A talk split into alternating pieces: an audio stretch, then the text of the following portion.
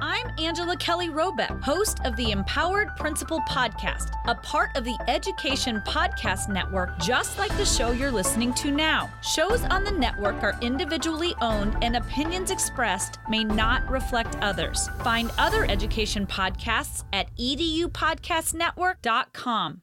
Hey, welcome back. Steve here, and today I'm talking with Rick Wormeli. He is an author, presenter, trainer, and teacher. He is inspiring. His energy will recharge your batteries, I guarantee it. Today we're talking about assessment, redos and retakes, the power of summarization, why you should use metaphors and analogies with the kids, grading practices, and so much more.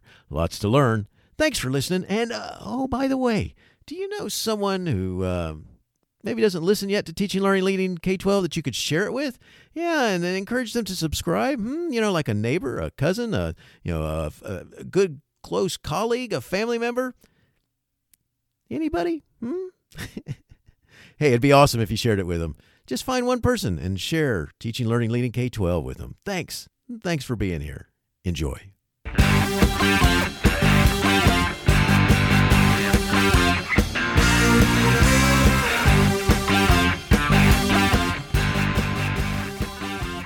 You are listening to Teaching, Learning, Leading K 12, a podcast for educators, helping you help kids achieve their dreams. And now here's Steve with this week's show.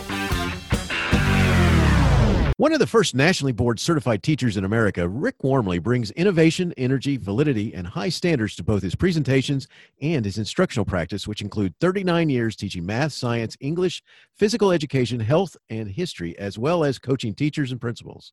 Rick's work has been reported in numerous media, including ABC's Good Morning America, Hardball with Chris Matthews, National Geographic, and Good Housekeeping magazines, What Matters Most, Teaching for the 21st Century, and the Washington Post. He is a columnist for AMLE magazine and a frequent contributor to ASCD's Education Leadership magazine. He is the author of the award winning book Meet Me in the Middle, as well as the best selling books Day One and Beyond, Fair Isn't Always Equal, Assessment and Grading in a Differentiated Classroom, Differentiation from Planning to Practice, and Metaphors and Analogies, Power Tools for Teaching Any Subject. All five from Stenhouse Publishers, as well as some summarization in any subject, six innovative and tech infused strategies for deeper student learning, and the collected writings so far of Rick Wormeli, Crazy Good Stuff I Learned from Teaching Along the Way, both published by ASCD. With his substantive presentations, sense of humor, and un- unconventional approaches, he has been asked to present to teachers and administrators in all 50 states Canada, China, Europe, Thailand, Japan, Vietnam, Korea, Australia, the Middle East, and the White House he is a seasoned veteran of many international webcasts, and he is Disney's American Teacher Awards 1996 Outstanding English Teacher of the Nation. He won the 2008 James P. Garvin Award from the New England League of Middle Schools for teaching excellence, service, and leadership, and he has been a consultant for National Public Radio, USA Today, Court TV, and the Smithsonian Institution's Natural Natural Partners Program and their search for the giant squid. Rick lives in Herndon, Virginia, with his wife Kelly, and both are proud of recently launching the last of their children into adulthood. With the kids' college years now behind them, Rick and Kelly are now eagerly spending their children's inheritance. It's hard to read that part with a straight face. While, while Rick works on his uh, first young adult fiction novel and a new book on changing the culture of a school for ethical grading pr- practices. Uh, Rick, thanks for joining me today and say hi to everyone. Hey, Steve, and everyone. It's an honor to be here. And uh, yeah, some really cool stuff. That giant squid stuff, you know, that's that's pretty cool. And by the way, you also at the same time on Court TV. So, how, how did, Court TV, how'd that come up? Well, there's a slight ADHD or something to my my whole career path, where it's uh, one thing after another. No, I I've been very blessed, very lucky uh, to be afforded so many opportunities, and I live and work in the Washington D.C. area. And I happen to have as one of my mentors one of the, the marine zoologists who studied the giant squid hence the, the connection to that. Ever since high school he's mentored me uh, for years and decades and i started writing curriculum for them. But also court tv had its headquarters here and was doing a lot with anti-violence work particularly in middle schools. And at the time i was a middle school columnist and known for some of my middle school books. And so they invited me to be a part of that and advise them. And it ended up i sat next to um, al roker and, and on a panel and we talked about uh, how do you get kids to one be create empathy for others and then how do you help them work through the violence in their lives in my particular community we had a lot of affiliates of the Crips and the Bloods and MS-13, Mara Salvatrucha, violent gangs. And I was a part of our county's gang uh, uh, task force in terms of educating teachers about that and what specifically teachers and parents can do to prevent their eh, children from joining gangs. And then once they're if, if they do become a member of the gang what how to recognize signs of that and then how to help them leave that gang affiliation as fast as it possibly can and really truly improving the community. So students young people did not feel the need to join the gang in the first place for protection for sense of family for belonging and all the other myriad of reasons why they would join a gang so they just happen to coincide at the same time but they're just different facets of the of the same guy who's intensely curious about all of it very cool. Very cool. That's a uh, and that giant squid had to be fascinating because I remember I pretty much kind of remember when all that studies were going on with that. Uh, oh yeah, creature. I mean, we could talk ad infinitum, and so I won't bore you with everything. but these are are squid that, if they're full, you know, feeding arms are extended out, are you know the length of school buses, or from the pitcher's mound to home plate, and they have eyeballs the size of hubcaps. Nice. They're the only creature on earth where you could see the neuron, the axon and dendrite of the neuron with the naked eye. Wow. And they're just fascinating, but they live a mile and a half to two miles below the surface of the ocean. And so usually we just find them, you know, parts of them in the stomachs of sperm whales or caught in fishermen's nets. But I will tell you, you, you may have seen that it was a TED talk on it and there was a Discovery Channel on it too. It wasn't our expeditions, but it was some right afterwards. And then some of our crew were on this expedition where they found and filmed for 27 minutes for the first time in the history of civilization a juvenile giant squid in full color. Uh, it was a Japanese associated one, but it was shown on the Discovery Channel. I just sobbed. I mean, we we worked for so many expeditions, and it was such a beautiful thing. And finally, we saw it in its natural habitat. It was just gobsmacking. So, eh, what I do is I I talk about giant squid to school children, and I incorporate it in as a motif on which to teach mathematics, science, English, history, whatever I can possibly do, even ethics, because there were some ethics issues that we encountered as we were trying to find and film giant squid off the southern island of New Zealand, off the Kaikoura Peninsula. So it's, it's just a fascinating time. There's so much you can hook onto it, especially if a teacher is passionate and enthusiastic about the integration of it all. That's awesome. It's, it's so cool. And, and just just a side note, you never saw it like with the a giant sub in its in its uh, arms, right? It, the, like the Nautilus or something. Never mind. Ned Land, this is the Nautilus. I am Captain Nemo. Awesome. Oh my gosh, man, that was I. I love that. You, you just did an awesome imitation of, uh, of the Captain. I love that movie too. Growing up. Excellent. Love that film. And then you got to experience what the real the real squid is like. That's cool. Yeah, it's fascinating. Um, the giant squid beak is actually large enough that it could swallow a human. Wow. So it's something to, to watch out for, but they're not, you know, they're, they're much more skittish and frightened of us. They, they're not going to attack the Nautilus or, or, any human really outright. Excellent. Uh, uh, thanks for talking with me about that. That's that's right up my alley right there. That's cool stuff. May have been a history teacher, but uh, love the the stories of the ocean and the creatures. Cool, cool stuff. The, uh, so, Rick, you've been teaching and coaching for 39 years. In those years, you taught math, science, English, physical education, health, and history, which is really cool. All these subjects. What what ages did you work with the most, and do you have a specific subject or content area that you prefer? Well, most of my years have been focused on middle school and the early years of high school. I really enjoy that age. They're the front line of humanity. Uh, and really, they're starting to get apathetic in eighth grade, and then they get real humbled real fast in the first year of high school. And it's just fascinating as they interpret the world and to see the world through their eyes is so renewing, so rejuvenating to those of us who may have grown a little bit complacent with that. And truly, I was a biology major at Virginia Tech so I think life science is probably my first love, followed very quickly by reading, writing, speaking, listening, viewing, you know, the five parameters of English. I would include media literacy and analyzing rhetoric and fake news in that category as of today. Uh, those two together are, are just uh, whip smart, just spot on synergy of what we're about right now in the modern era. I really enjoyed mathematics though, because I liked the, the, in a sense, solving the logic problems of it uh, and and creating a diverse approach. Like there are four ways to solve this instead of just one. That element just fascinates me. And math in the service of solving problems or contributing to the world, not just math for its own sake. So the idea that math is part of a larger theme, it's it's a problem solving tool, but also the ways to think mathematically. And some of this led to the world of cognitive linguistics, which is a mixture of all three of those. And that's really the world of metaphors and analogies. And I wrote a whole book on that, on how you, mathematics is 90% metaphor. And one of the reasons that people don't understand the math that they might be learning is they don't really understand the analogy or metaphor the teacher is using at the time to express a very complex or abstract idea. And if you just use the right analogy because you knew me, so there's my interest in differentiated instruction coming to the forefront if you knew me and you're responsive to what you knew about me, that could inform the analogies you use. And I would actually achieve in your class a mini epiphany, aha, aha moment of clarity and go, oh, now I get it. Thanks. And then when students are taught the tools for developing their own metaphors or to dismantle metaphors that are offered to them is not really completely fitting the scenario, that's teacher gold because that's critical thinking 101 and what, some of you are probably familiar with George Lakoff, who writes about the use of metaphors in politics.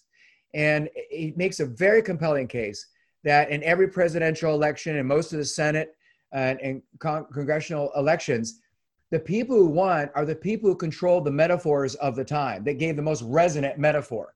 Uh, Nietzsche even said that way back in the day that metaphors are particularly powerful because they force people to accept them on their own terms. And that's just mind-boggling manipulative you know to, to some degree that wow i just accept that metaphor so now i have this filter and lens through which i see everything you're about to say to me and that shapes me. And am i aware of that? Do i have a consumer savvy with metaphor genesis and dismantling deconstruction and construction you know of analogies and metaphors that i would be able to perceive that or am i just going to be duped and following along unbeknownst to me that it was the metaphor that caught my eye, that gleaming, glittery object. And now I'm following it down the path and it might be trafficking in some trafficking in something that I really don't uh, adhere to very much, but the metaphor was just so appealing. So anyway, all of that kind of combines together and it becomes a very practical application in K-12 classrooms, mostly high school and middle school. I did teach kindergarten and second grade earlier in my career, and I have been an adjunct and a, and a university professor. So I, have tried the best I can to have the perspective of, of those multiple levels. That's so cool. That's and it really, it, which so it serves itself to be able to know and understand that and to be able to look at it at all those different levels because it's going different it's going in a direction of building and i, I love that that's that's so cool the uh, you know got to ask so you've worked with kids for a long time and especially i'm sorry as a at the middle school level. it's, it's awesome. It's our hidden jewel. People like go there and go, I'm just going to do this until I get a high school job. And they turn out, and they love it. And they don't realize how incredibly powerful it is and empowering and meaningful and fun and loving and why you got into education in the first place. So shh, it's our secret. Don't let it get out love that because I do have to say that there there are some colleagues who would say, "What are you nuts?" no way.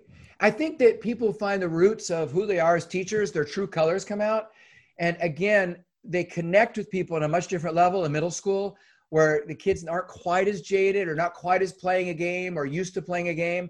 They're their raw selves. So I have nothing but excitement about teaching middle school and sadness for those who look at it askance. Gotcha. Very cool. Very cool. Uh, by the way, and I, did, I just got to tell you that uh, I, for some strange reason now, going through my head uh, is the following. Um, got a whale of a tale to tell you, lads. A whale of a tale or two. Absolutely. and you need um, Kurt Douglas, or, or Kurt, uh, Kirk Douglas with his um, ukulele or whatever he had, yes. mandolin he was playing. Yes, exactly. sorry, it's it's going to be stuck in my head now for a while. So, so uh, sorry if I start humming a few tunes of that. Um, anyway, so. Uh, Rick, I, I, had the good fortune of hearing you present when I was a high school principal, and, and you were awesome. And I, I had been having a, cuff, uh, a tough couple of days and was not the happiest of campers when I was I had to go to this. I hate to tell you, I was I was made to be at the presentation. There were a bunch of things going on. I wasn't, you know, I wasn't real happy. And then you took the stage, and your energy and your focus was so incredibly inspiring. I left that day ready to take on not just my world, but the whole world. Could you talk a little about you as a trainer and presenter? Holy crap, man! I am done. I am a puddle. Thank you for saying that. I mean, can you imagine a presenter? You know, getting up there and turning somebody who's feeling really encumbered and buried, and suddenly they have new life. That is like the nicest thing you could ever say. I mean, imagine a principal doing that for a teacher and a teacher doing that for a child. I'm almost every day. Oh my gosh, thank you. I just I'm I'm marveling at that. Um, so you want to you describe myself as a presenter? Is that what you said? And yes, because you're it, unique. okay, I I um it's obviously very awkward to do this, but I, I think one of the things that I do, I, I actually read about this many years later after I realized this in one of the memoirs of, of, um, of Steve Martin. And I get, a, I get associated with Steve Martin because of my white hair a lot, and I'm tall and fairly thin. At any rate, one of his memoirs, he said that a lot of his comedy comes from poking fun at the act of doing comedy that he, he helps the audience kind of step outside of it and look at it from an outside view. And so he doesn't take himself too seriously or the whole process of, of what he's doing seriously. So for example uh, in the middle of some of my keynotes on my slides that i put up there there'll be a small joke kind of like a dad joke or now i'm a new grandpa so i'll say a grandpa joke. Just this summer i became a grandfather Congratulations. the first time. So i'm going to grandpa all over you i'm just saying. Nice and at any rate, and there'll be some joke in there, and then I'll turn to the audience and just say, I might be too funny for this keynote or something, which is kind of just taking you out of the moment. I, have seen uh, Steve Martin come out, and it, it might be others too. And the first things they said is, I'll be out in just a moment to start the show. And they're literally starting their show. That's getting meta about it, the whole thing. Pulling the camera back, revealing behind the scenes. And a lot of my humor comes from that but it also quickly follows with um, candor. One of the things I get, I get that gets mentioned in, in evaluation forms is, Rick, you say things that we want to say, but we couldn't say. But you come from outside, you know, the state, so you must be an expert. You're more, from more than 50 clicks away. But you say it and you get away with it, and then and I say, yeah, and I you have to follow emotional debris, get you know, get a spatula, we'll scrape it up. But you say this stuff with all candor, and then about what I try to do is every six to seven minutes, I say something a little bit humorous or self deprecating because I say strident things in between, you know, very intense things that can make you very uncomfortable. And another element of that is I love, and you, you'll see that in a lot of my speeches and my writings, I love to pull the camera lens back and look at the larger picture of what we do because I think educators can get very much lost in the weeds and they they lose sight of the functioning, the operating tenet the non-negotiable principle that they believe so fervently because they're lost in the logistics and mechanics of how to pull it off. And so they haven't cultivated, they've let it atrophy this sense of creativity and intellect. And now they don't they don't see the larger picture and they're so mired in the muck down below. They need somebody to come by and say, Hey, can I just grab your collar and pull you back from the cliff's edge, from that precipice, and say, Look at the vista. Now, what's more important here in the bigger scheme of things? Good. Now, let's pull to one side. Let's develop 15 different ways to respond to this so you have a sense of versatility. Because if you have versatility, you're way more willing to, to, to engage and you're not threatened by change. But if you have a very limited tool belt, so to speak, you're very threatened and you're very scared to do anything because it would affect the status quo. Oh, you're somebody who's competent. And you don't want to go back into the throes of that first year teacher winging it and, and worried that somebody's going to find out you're a fake we all are worried that somebody's going to find out we're a fake and that we're barely a page ahead of the kids in the basal text we're following. And like, no, I knew that for many years. And you just found out about it last night, you know, as you're teaching the new lesson. There's, there's a lot of that worry uh, for teachers. How do I know that I'm te- what I'm teaching is accurate? How do I know that it's in alignment with what others teach or that it will fully prepare them for next year's course and all those different constituencies, constituencies that run through our head at any given moment during an instructional day or during the planning time.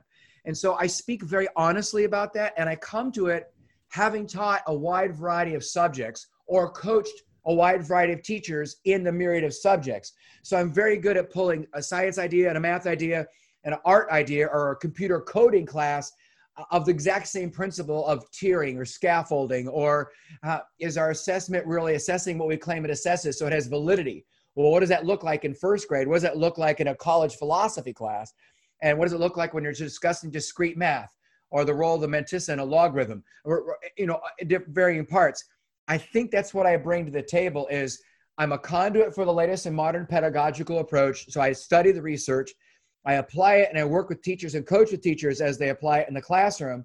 And then I help teachers and principals make all this stuff their own rather than I'm just spoon feeding. Here's what you should do. Now just be quiet and do it. No, you take these ideas and you turn it to, to reflect your reality, not here's a template. I, I find it very arrogant that any school would mandate a pacing guide and say you have to follow it week five, day three. Everybody's on page 66 in this subject, in this grade level. It's a slap in the face of every professional out there. It demeans every, it's demoralizing. So what you do is you say, yeah, here's a general plan, but here's a mechanism to part ways with it. Oh, by the way, we're going to hold you accountable for being professional about that. So you can't just do it if you're in a bad mood. You have to have an instructional, pedagogical rationale why you would deviate from this particular uh, moment that we've decided would be a legitimate thing to do. Oh, you do have a good reason because you know that kid, and this this kid will respond better to page 132 than page 111. Then run, Barry, run if you're into the flash. In other words, I'll be your loudest advocate if you're going to be the advocate for the child and re- reflect modern pedagogical practice. I think that mixture of humor and the idea that I'm not afraid to go there, as they say, and the, the versatility, uh, you know, what I bring to the equation, like what does it look like here and here, creates hope and a sense of energy. And, and that's kind of what I would hope people would take away from any presentation I did. Does that help? Oh, it helps tremendously, especially understanding some of that. Because first of all, yes, I can attest to there is that that thing. Knowing that you uh, have read his memoir also is, is interesting, as well as uh, that because uh, I know just out of the blue you you stuck an arrow on your head um, and, uh, and or through your head, whichever You're one. a wild and crazy podcaster. and you know, it was sort of it, it, it. really makes a lot of sense, and it's like, uh, and, and it, it really speaks loudly because I can tell you that you know the school I was at had lots of issues. We had uh, uh, you know uh, dealing with gangs and all kinds of such, and you know, so you never knew what the moment was going to bring, and and uh, you know, the system that day had had laid on us that uh, you know now when you come to the to our training today, we're going to split everybody up. So you're not going to be able to sit because I was hoping to sit with a couple principals who I was going to brainstorm with about something I was dealing with, and ah. instead ah. they put me at a table with all these district level people, and I was like, "What the heck?"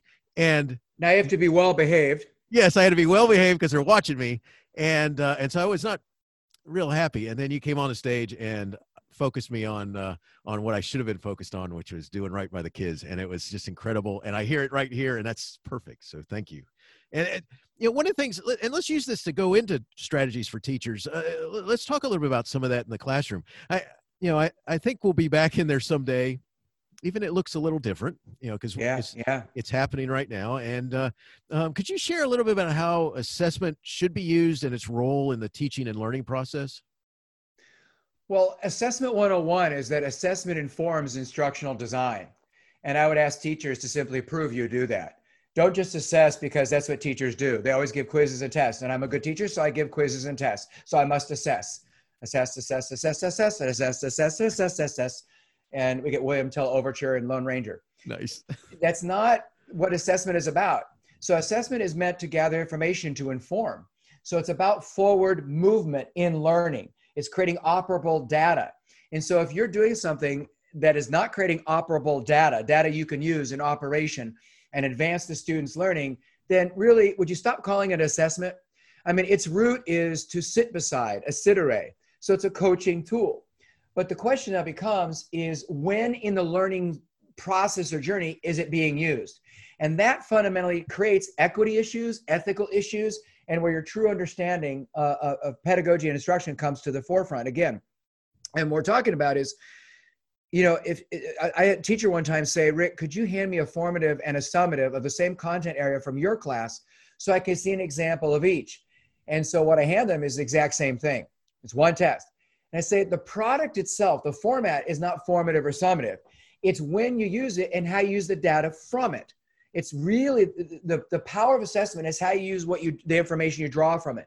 So if this is formative, it's in route to learning, you're coming to know, that needs to be a safe place where you can wrestle, you get lots of feedback and critique, and you're allowed to revise in light of that and improve your learning and be assessed and accredited anew somewhere down the road. So that means it's low stakes but high feedback. Oh, so now I need to see in the teacher's lesson plans where are the kids being assessed. They can be assessed, you know, they can assess themselves. They can do it with classmates. The teacher can do it. Somebody outside the classroom can give feedback, whatever. And then where are they being allowed to operate based on that information to improve things. I need to see both, or I'll doubt the lesson's effectiveness. We can learn without grades, but we can't learn without feedback each and every time. And that's a huge, powerful part of it. It's probably, for me, it's, it's probably the top three all time most powerful things you can do.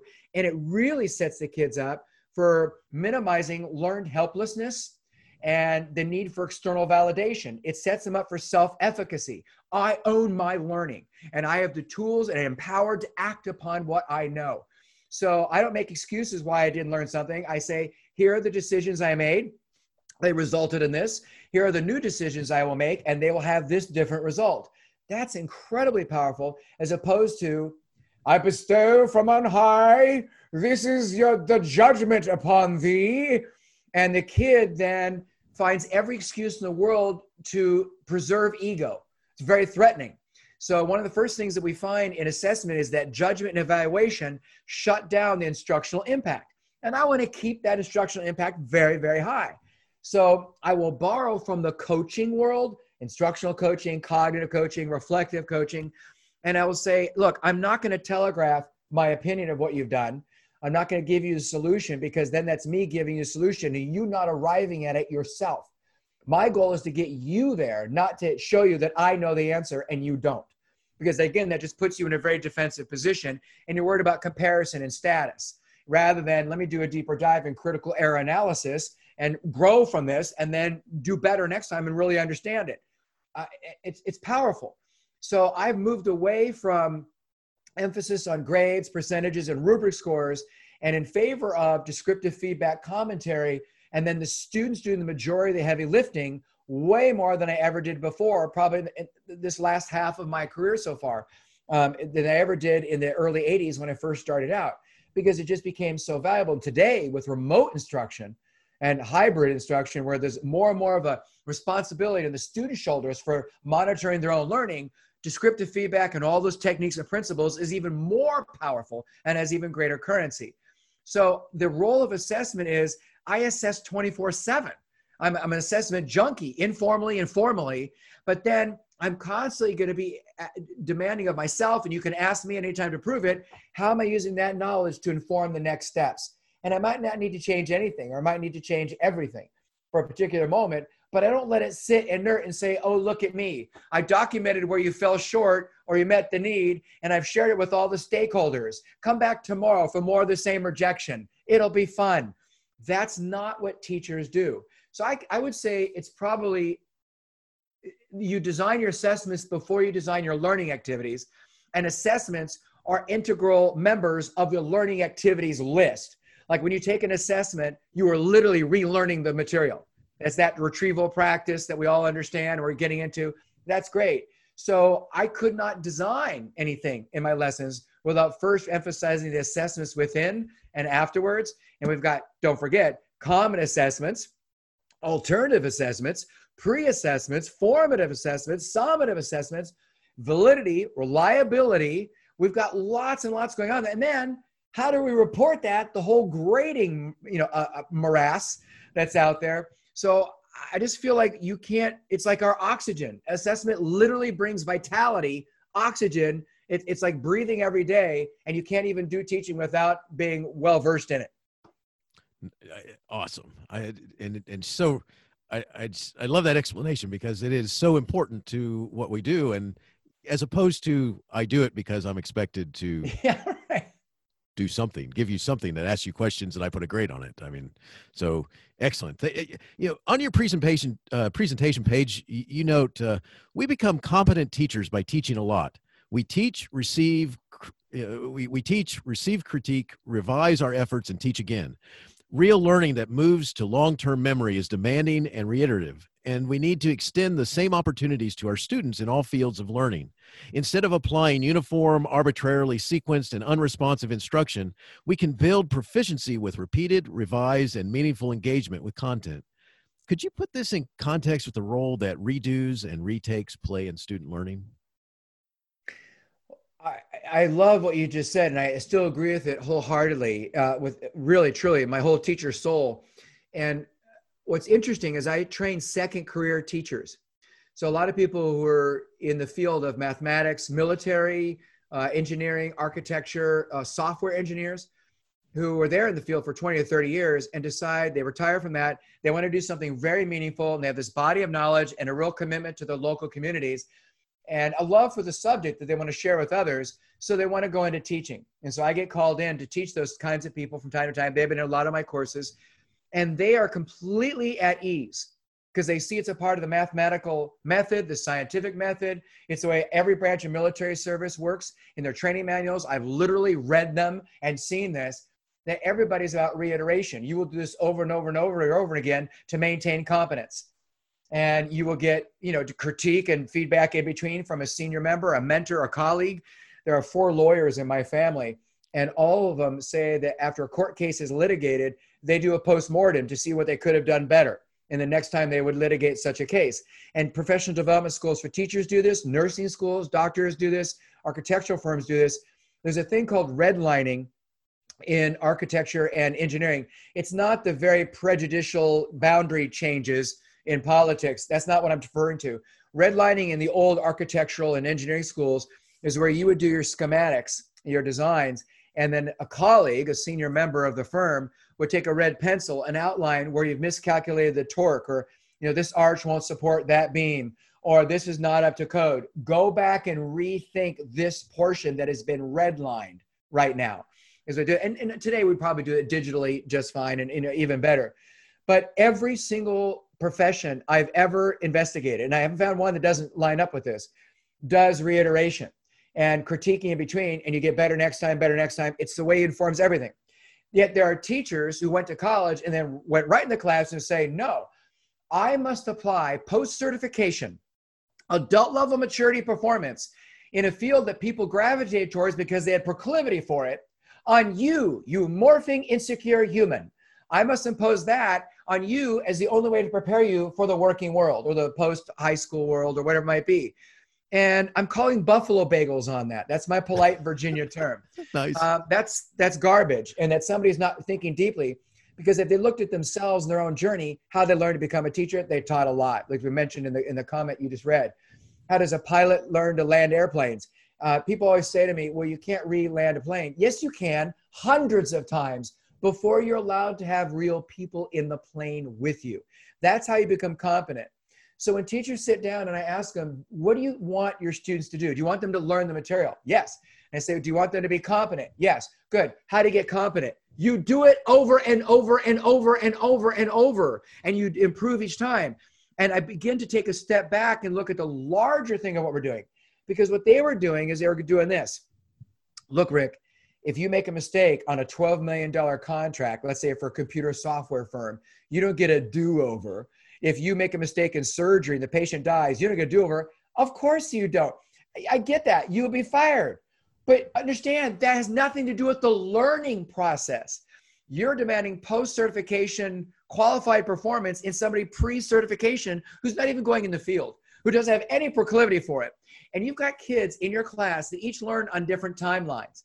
So the idea that they need three extra days or they learned it three days prior and you are just miring them in mediocrity, move on, man. You're killing it.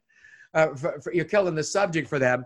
In other words, you're going to hide behind a uniform timeline arbitrarily imposed by the previous generation on this new generation. No, you were hired to teach the students learn, not to play gotcha on a uniform timeline. So stop being cowardly and hiding behind the master schedule, the school calendar. Everywhere I go, I ask teachers to create a gentle insubordination with the school calendar. If they didn't learn it here, they can learn it a few days later. Submit a grade change report form if you need to.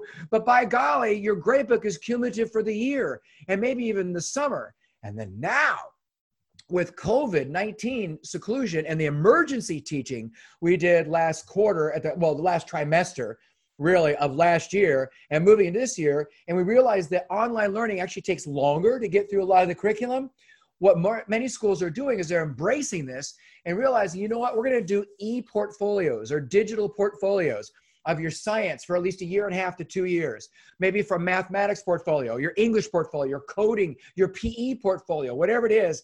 And whatever month or year you are, you finally master this thing because we were just one, not all of us were skilled at online delivery of instruction and that experience. So that was a learning curve for us. And two, you were going through so much diverse way whacked out stuff in your own home and nobody has in control of the variables we can usually control there in the classroom at least to some degree we're going to have extended deadlines and we're going to let you do it over and over again if you didn't do it the first time because we still believe this stuff is important for you to learn as a 16 year old or as a 12 year old or whatever it is so the idea that your whole focus is on they learn it not i taught it and if they didn't learn it in the same timeline, I presented it. Well, sucks to be them, but we're moving on. This is not a professional educator. And this is somebody who may have misjudged the date of his or her or their retirement and really needs to have a buddy tell them that in their face. Uh, but most teachers, you know, are very conscientious. Just sometimes they lose their way. And I think what we can do is pull that again, that camera lens back and say, when you impose this policy of no redos because you think you're preparing for the larger working world, you're literally saying this that incompetence is preparatory and maturing, that this is okay. And when did that ever become, you know, incompetence? When did it ever become okay? Oh, yeah, never was it okay. So they needed somebody to help them walk out and see the larger view because they were so lost in the mechanics and stumbling over the logistics of doing it and what and a, and a limited perception of something that they didn't see the, the negative, the the diminishment of students that they were perpetrating on, on their class. So there's there's a lot going on there, but uh, uh Rick and Becky DuFour, before they passed them in separate writings, talked about the power. If you're into PLCs, that is, people recognize those names. There's the power of reiteration, redos, and retakes, and every assessment grading expert in the world. And then there are cognitive scientists and how the mind best learns talk about the power of reiteration. Nobody debates this.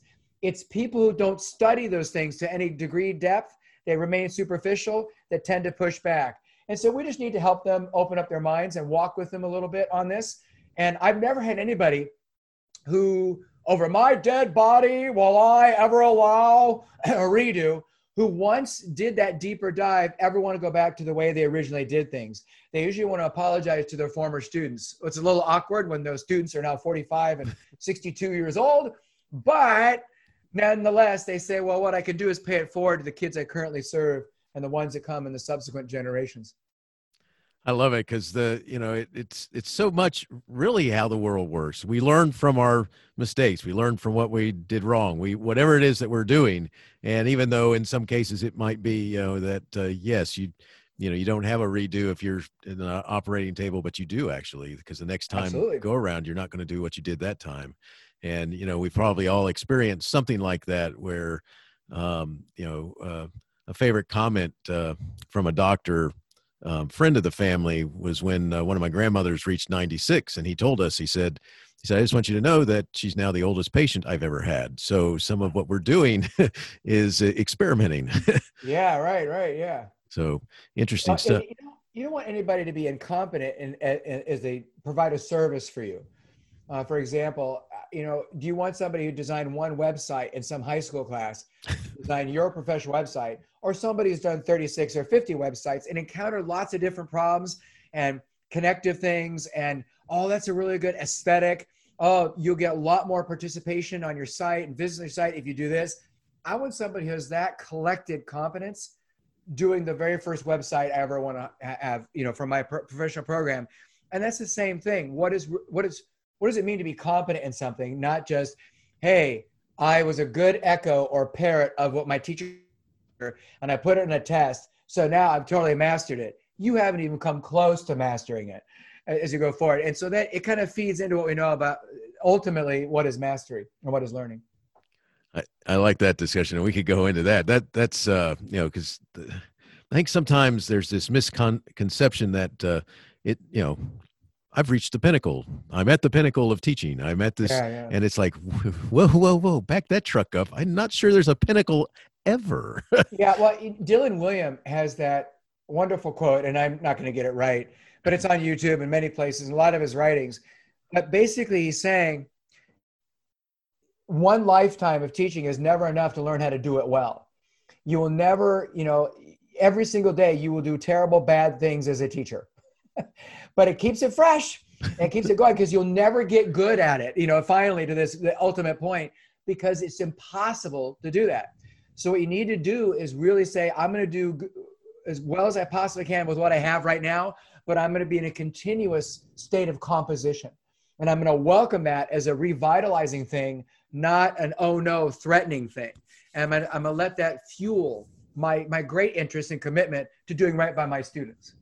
I just think it's a powerful sentiment.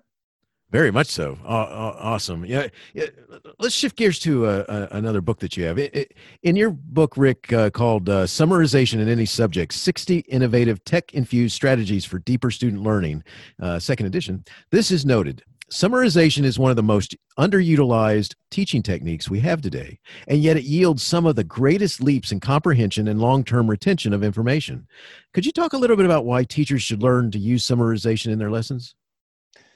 Well, you know, it's interesting. I think summarization got a new boost in life with the very first, um, well, one of the very first books that put Marzano on the map classroom instruction uh, that works and it was way back like 2000 or something like that. I mean, he had a couple books ahead of that too. I know acquiring vocabulary, uh, vocabulary acquisition books, and some other things.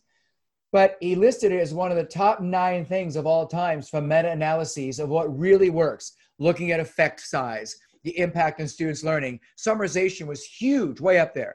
And John Hattie's, you know, subsequent work and other people's work, yeah, it's continued along those lines. And then look at the work of a lot of cognitive scientists outside of the meta-analyses you know pushers so to speak. And you find other people supporting it as well. So i'm gonna i'm just gonna say collectively there is a lot of research on the power of summarization. But remember what summarization does? It's capturing gist it's processing content so a lot of times we get sense making and that's where teachers stop uh, here are the five protections in the first amendment uh, here's uh, something you should know about adverbs. Great. So if something is a really um, a bunch of adverbs put together that weakens writing when you could replace it with a strong verb that actually is more active for the reader. I mean, whatever it might be that you're teaching, we can do sense making. But the real I carry it forward is meaning making. And meaning making is where you recode something that you're learning brand new in terms of something you already find familiar or you apply it or you process it for you yourself personally. And summarization techniques are simply just blossoming with all those opportunities. So many cool ways you could t- capture. All right, the teacher did this, and this is how what I'm taking away from it. Well, if you look at cognitive load theory, we can really only process like two or three items in our head at a time and really, really hold on to that and work with it. So the idea that I can distill essence to something that is workable and that would then yield something into long-term retention, huge. The other element to, or two other elements to summarization is one, they're accordion techniques, which means they can expand or collapse according to the needs of the class or the individual student or the subject. So you can get incredibly creative and you can infuse the technology, as the subtitle of the book mentions, that in that particular book, we've got uh, technological apps for every single summarization techniques, very traditional ones and brand new ones. Kids could set up their own Snapchat series of photos, for example, to summarize the Dust Bowl. That's one of the examples in the book. The Dust Bowl in Kansas in the in the 1930s or whatever it is, and really incorporate a lot of cool stuff. You can do the very basic three, two, one. Give me three of this. Uh, uh example, uh, three way, three things you've learned, two ways that's analogous to favorite sport, one word that best captures this, one question you still have, one thing you tell mom and dad. you know, whatever it happens to be, uh, you can do a three, two, one. You can use any of those in very creative ways. So it really helps you kind of add life to your lessons. And then what I love about it, because of my other passion, is that almost every single summarization technique is a form of assessment. So if you're sitting there going, there's only one way I could possibly assess the children in this, I'm not going to be creative. Dude, take a look at any book. It doesn't have to be mine. It can be anybody else's. And I co-wrote that book with Dedra Stafford. She's also an excellent resource in all of this. Um, here are 15 other ways you could assess that exact same thing. And they're a form of, of summarization to encapsulate, which is a higher order thinking skill. And when you're thinking of a higher order thinking skill, you're thinking critically. Uh, we're really thinking uh, divergently, but also convergently at the same time. You really start moving that information and its subset parts into long-term memory. You can start able to work with it because you had these summarization techniques at your fingertips. So they can be used for exit slips. You know, a, a really tiny finessed assessment right there in the moment. They can use it for the big grand things. They can simply be used every 10 to 15 minutes while you're showing a video and you're mindful of it's not what I presented and got through, it's what the kids carried forward. So if you're about getting more of it in their heads for a long term, which frankly is the testimony for any living teacher, is what the kids learn, not what you presented. Nobody really cares what you present. It's what the kids learn after they're done with you. So make that your, your shining target uh, for in, in the distance or what you want to create. Then you will get into the power of the summarization techniques. The re- one of the reasons I wrote that book is that so many teachers say summarize this in middle school and high school in particular, and they have no idea what they're really asking students to do. So we break it down into what summarization, the process of that is, and then we give all this myriad 60, which and each one of the 60 has upside uh, other ideas. So I would say there's 120 to 160 ideas in there of hey, here are really creative ways you could do this thing. Stop wasting this missed opportunity and grab it and use it with your class and you're going to be vetted by all the researchers out there saying how powerful it is. And watch your students really learn the stuff and remember it, dare we even hope, across the summer months. Most definitely. I, I love that. I, I you know, the, the, power of it. I mean, just the idea of thinking about what it is that we're, you know, we're, we're, we're trying to find out what they've, what they've gotten, what they know, where, where they, you know, what did they get out of what we just did? Because if all they got out of it was, did you ever notice that uh, Mileto has like a little gap between his teeth, you know, or something like that? You know, we're yeah. we're we're in trouble. You know. Yes. Yeah. so awesome stuff, so powerful. Yeah, and I'm going to use that to to go into another one of your your areas. The uh, you know, let's take a look at the role that metaphors and analogies play in instruction. In your book, Metaphors and Analogies: Power Tools for Teaching Any Subject, you note Little in education has as much influence on students' academic and personal success as the metaphors and analogies teachers use to make unfamiliar concepts clear. Could you talk about why metaphors and analogies are important tools? I think metaphors and analogies are simply recognizing what is so naturally human. We are in ceaseless comparison. Everything we're doing, everything you're saying and that I'm saying, as people are listening to it, they're comparing it. Well, that's just like, well, that's not like. We classify and categorize all the time. And one of the things that has served us so well is to create a target and its analog. The relationship between these two things is similar to the relationship between those two other things. So now I understand those two other things much better because I recognize it is the same relationship as here. I'm fascinated with the idea too that our technology and our understanding of the way the world works has just geometrically escalated. In fact, beyond geometrically to some degree. For example, string theory has now been replaced by M theory, and uh, DNA used to be the double helix, but in some parts of the world, it's better described as a spider spinning its own web. And people are like, what the? But when you see it through that metaphor, you're suddenly going, oh, now I see that one mechanism, perhaps of evolution, that I didn't recognize before. So now I can recognize that and I can accept that into my schematic. Humans like an orderly sequence. I totally get that. We like a schematic, things fit in. And we're always trying to make sense of the world and creating a, a metaphor for something or deconstructing the metaphor is one of the powerful ways we do that. And one of the things that, that I mentioned in the book is that the best metaphors are always false. And it just stuns kids. Like, I don't want to hear any true metaphors. You will be run out of my classroom if you make a true metaphor. You better be false. It's one of the few things that you must be fake about it. What do you mean? You say, well, my dog is a canine. my, my car, it's an automobile. It's just like an automobile. Well, that's just a restatement of the same thing. what you might say is, and I mentioned this in the book, my son's car is a sports locker on wheels, or my lawyer is a shark. Those things aren't literally true, they're fake. But now I see elements otherwise unperceived because you gave me that frame through which to see and perceive what was going on. And suddenly the world, the door blows off the hinges. And I can understand President Wilson's 14 point speech in 1918 and the way it created ripples across time and affects the way countries deliberate amongst each other today. I can see what the impact of the Marshall Plan to rebuild Europe was and how it affects maybe how we might work with another country, another part of the world in the modern era. And all these other things are happening at the same time. Like, oh my gosh, it's almost like poetry because I find poetry, really good poetry, allows you to express things otherwise unexpressible. And when you get an aha connection, and humans are ceaselessly seeking connection with subject, with humans, and everything. The metaphor and analogy is that great tool to do that. They're like, I am all in.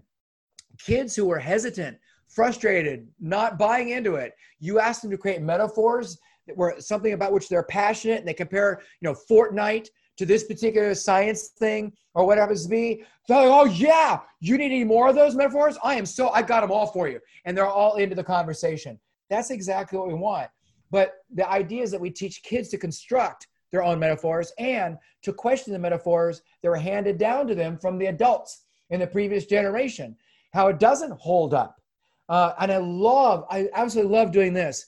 I need you to express this thing that we're learning in three different domains. So, for example, rotation and revolution, the scientific definitions of them, uh, revolving around external axis, revolving or rotating around an internal axis, so to speak. So, I want you to find evidence or an analogy to rotation, revolution, each of those definitions in the world of fine art. Okay, now in the world of sports, now in the world of 18 wheelers on a highway. What? Those are that's really weird. Okay, in in a fruit bowl or a bonsai tree. I don't know, it doesn't really care. In a microwave oven. Tell me, show it. And the capacity to isolate critical attributes of one thing and compare it to the critical attributes of another is a way for you to learn it much, much more deeply and for a longer period of time. So the deconstruction of one, but also the construction of them, gold. Here's another example, and I totally got this from Amy Benjamin. She writes about differentiation, ESL, and writing. I highly recommend her books. Amy Benjamin, you'll thank me later. At any rate, she wrote about the fact that a lot of teachers describe feudal life, feudalism, in terms of rungs of a ladder. You have serfs and you have vassals and knights and squires and lords and ladies of the manor, all that stuff. And those are different rungs of the societal ladder. But a ladder implies movement. You can go up and down the ladder, and you can't change your station in feudal life like that. It's not that easy unless there was a catastrophic event, like an earthquake or something.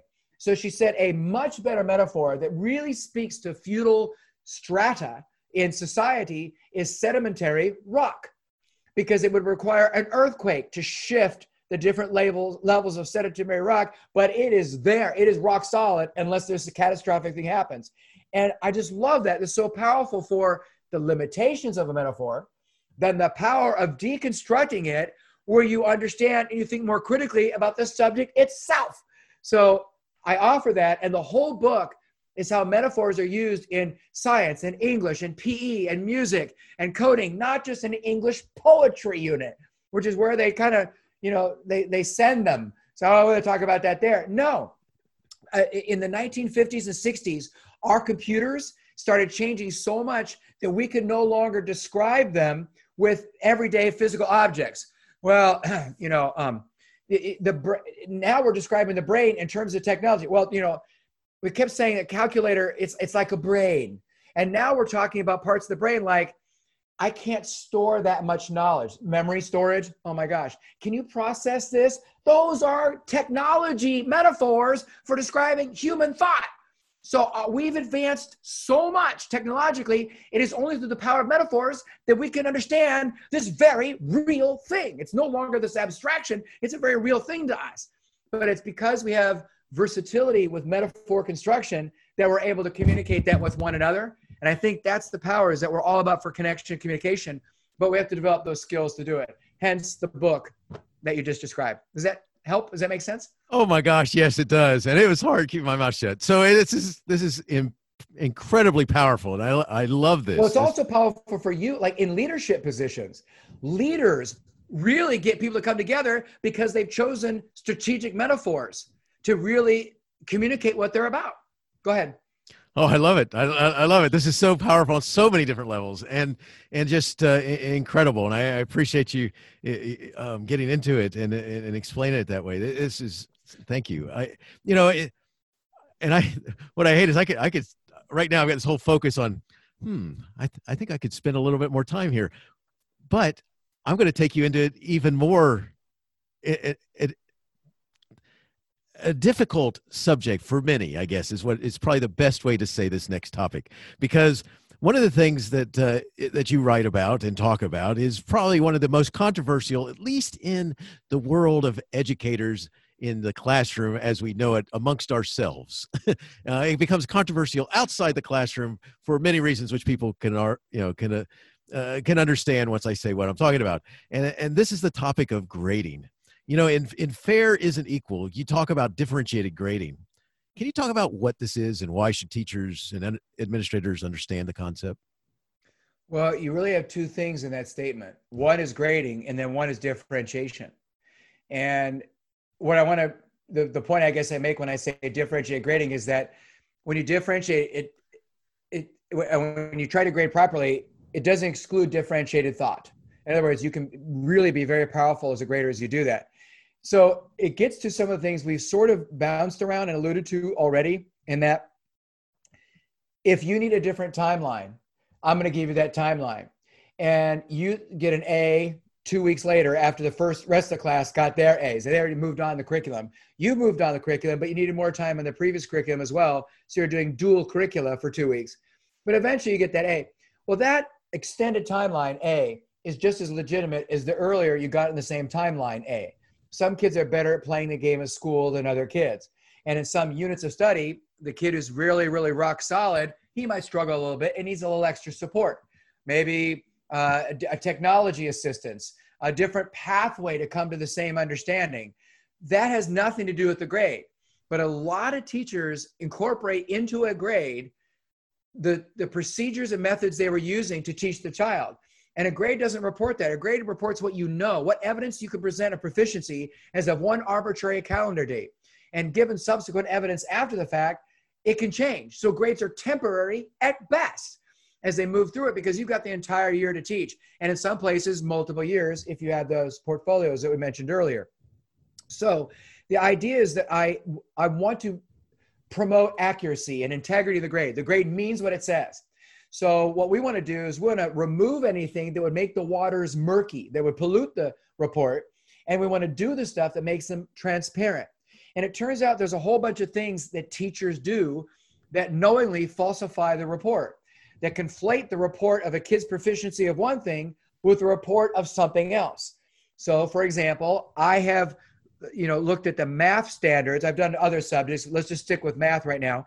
I've looked at the math standards for every single state in the United States, K 12. I've read every single one of them as a part of a graduate th- program I was doing. And none of them, not one state says has a nice, neat math notebook. So that's a technique a teacher would use to get a student to learn the math. And it's very helpful to a lot of kids, but not all of them. And you uniformly saying you have to do a math book, that's about compliance. So my grades report learning, not doing, not compliance. So are you giving students grades because they did the project, they did the writing, they did the homework? You know, stop it. Because that's not literally what they know about adding fractions with different denominators. That's what the grade is supposed to report. So I report work habits, anything that's a teacher technique separately. And I advise all teachers do that. And suddenly the grades are far more accurate.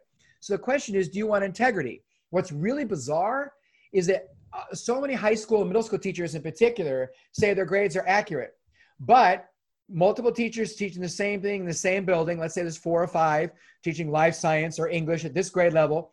Well, one student, one class learns this amount of learning about a topic, and that's an A or a 4.0. But another teacher in the same building, that amount of learning, that's only a B or a C or a three or a two. And yet they have the nerve to tell parents, yeah, you can trust the grades, we're accurate. One or more of you is wrong. So the idea is do you value consistency with one another? If you do, you will calibrate and vet evidence with each other. What is proficient? What's almost? What's developing? What's emergent? So we're about accurate communication at every turn, not rewarding, not compensation, not validation.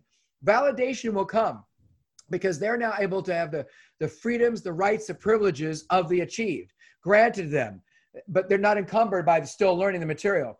But they're or they're denied that because they didn't do the learning.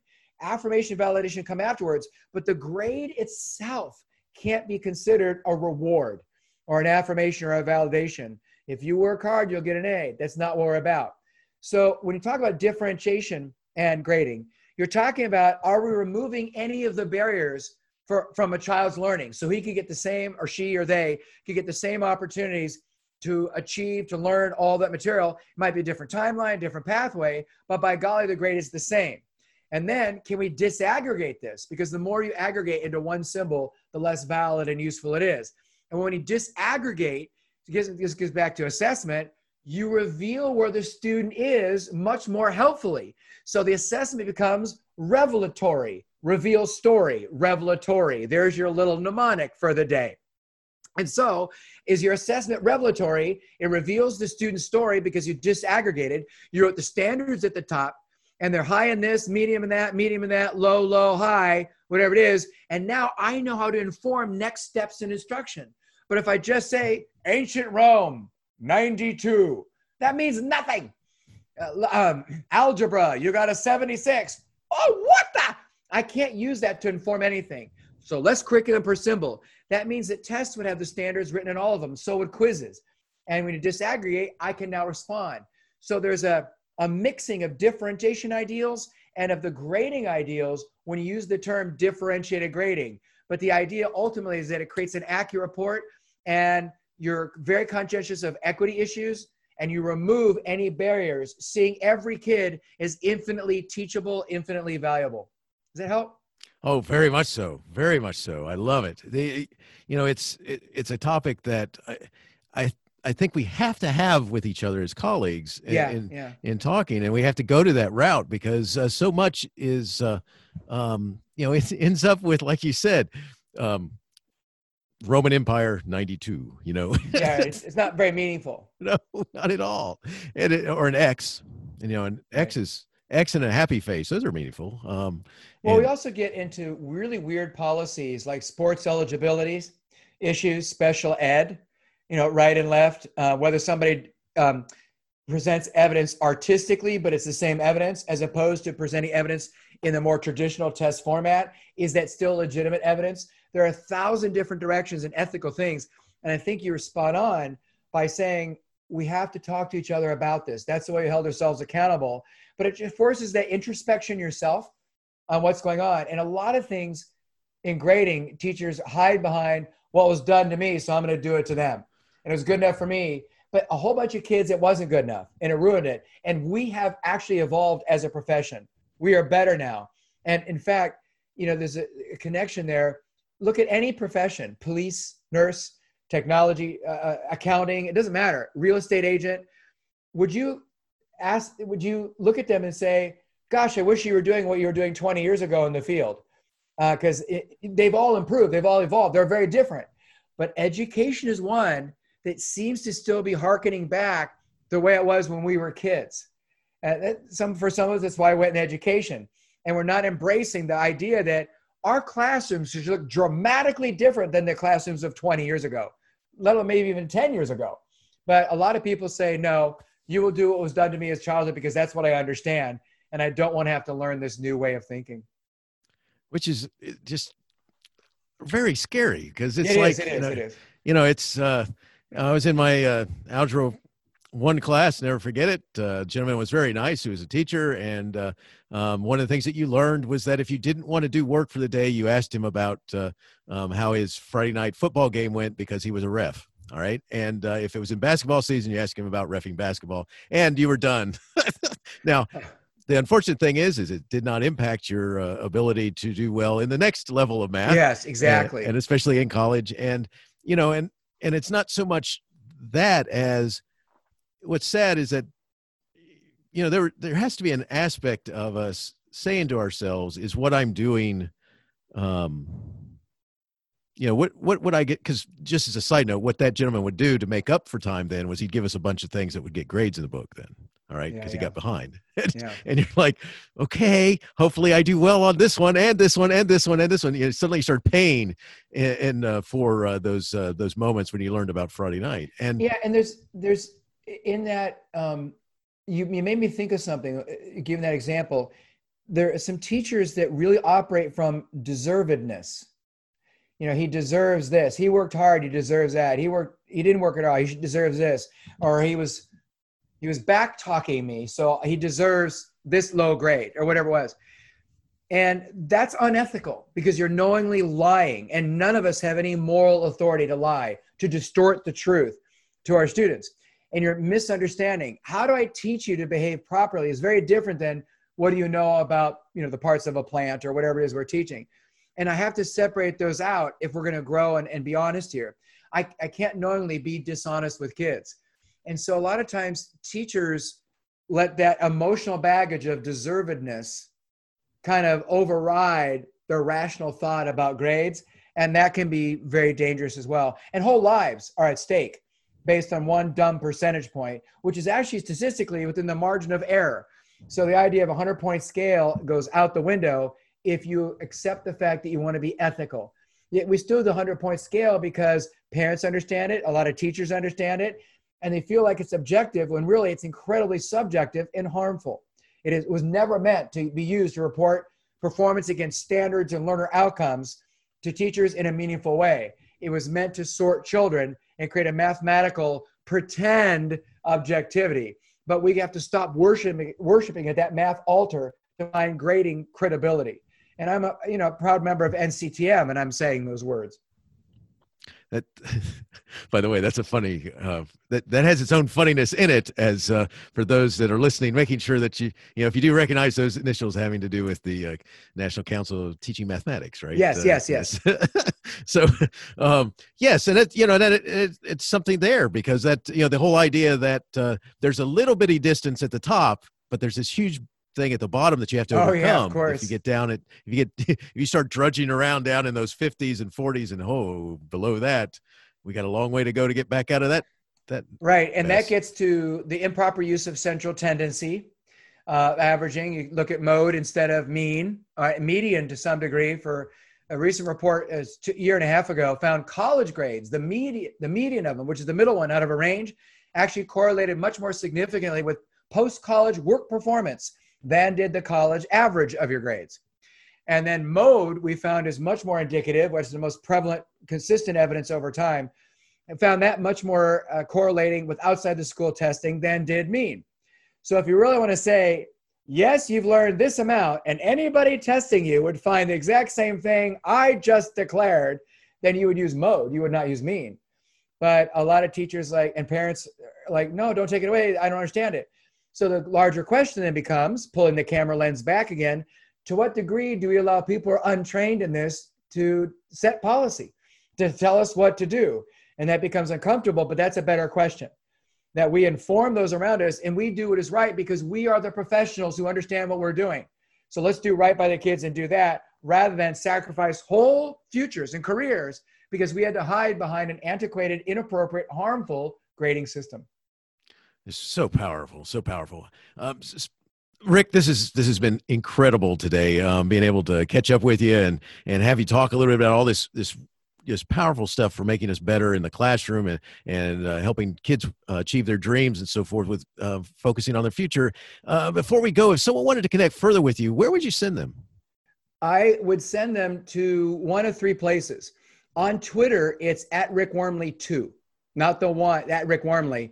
Uh, that was hacked a number of years ago. It's still out there, but I, for the last five years and continuing on, you have to add a two to the end of it and you'll get the real me. Second, rickwormeli.com, And there are multiple tabs there of articles, multimedia, and ways that you can send me an email.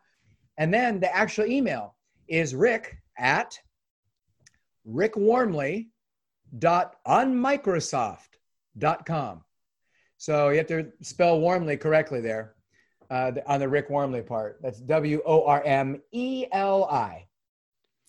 Awesome. And I'll have that in my show notes as well as the, the links to your social media and, and your website and all of that. So as well as your, uh, your email. So I, I, can't thank you enough for talking with me today. This has been incredible. I mean, this is, uh, at, at, you know, going way back to those days when, uh, like I tell you, I'm not kidding. I remember that day forever because of what my attitude was going in and what my attitude was leaving, which was just on another planet. And I was focused and ready to take on the yeah. world. And it was all because you put me in that planet and I appreciate it. Um, I got, I got two last things I'd like to ask you if I could. And one of them goes like this When life gets tough and you start getting so much stuff thrown at you that you may want to quit, how do you keep going? You know, I have a really fun cousin, and his name is Jim Meister. And I call him Jimmy. And he happened to be staying at our house one time when I was overwhelmed with everything in the classroom and what was coming down the pike. And I knew I wasn't going to meet deadlines. And then I also had family commitments. And he turned to me and he said, Well, Rick, just give up. That's all you do. Just give up. That's all you do. And I just thought, you know, sometimes we can do that, you know, just give up and step away as you do that. But for me, getting outdoors changes perspectives to changing context. So I will go do that that bike ride. I will go do the, the walk. I will go just play with the dogs. Um, I will go do something else and I come back refreshed. And of course, exercise releases endorphins and dopamine and all kinds of things and gets oxygen to the brain. And I'm really mindful of letting the subconscious rise up to the conscious. So you take that the shower or that long car drive, and you suddenly things that were in the percolating in the back of your mind rise up, and you get really good renewed, you know, ideas. The other thing th- that I do realize is that every time that I am at a loss and really kind of despondent, when I am charitable to others and I go out of my way to help somebody else. So, like, I am overwhelmed with stuff, but somebody else is needy and I go work with them. I return to my own mess with a different perspective and more energy for it, for having chosen to serve others. You know, I find meaning in all that. That's very valuable to me. And so if I'm finding myself spinning out of control, I need to go do something where I'm physically supportive and helpful of another. I'm coming back to my own woes uh, much more uh, capable than I was prior, emotionally and perhaps even mentally uh, capable to take them on. I also realized that if I have to lower my expectations and take smaller chunks rather than trying to do it all. And so I, I I'm immature sometimes. Like when I write books, I write the parts that are easiest for me because it helps build momentum. I'm really excited about writing that. And then I go, oh no, I got to write this chapter, this one section. I'm really not, I'm loathing that. I'm delaying on it. But I finally get into it and I realize this is way more fun than I thought. But I needed the success of the smaller chunks to get me to do the harder ones and then the connections between them and it starts flowing and I'm okay again. I'm on an even keel. And then finally, I just have to admit, sleep, baby, sleep is restorative. If you all can do that, you can come back.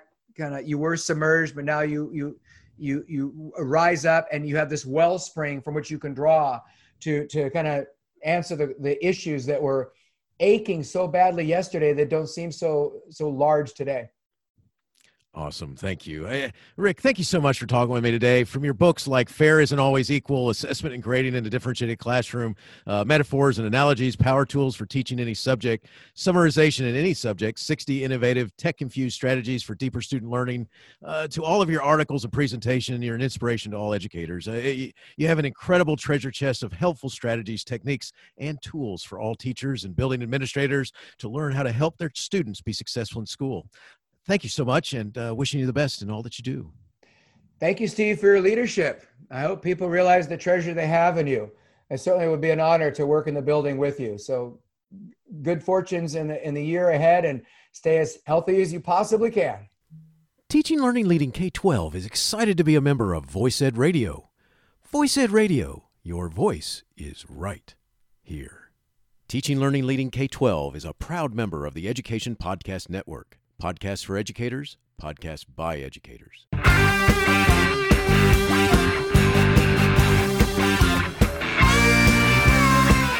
The opinions expressed on Teaching Learning Leading K 12 are those of the guests and host. Teaching Learning Leading K 12 is intended to share ideas, advice, and suggestions for classroom teachers and school administrators.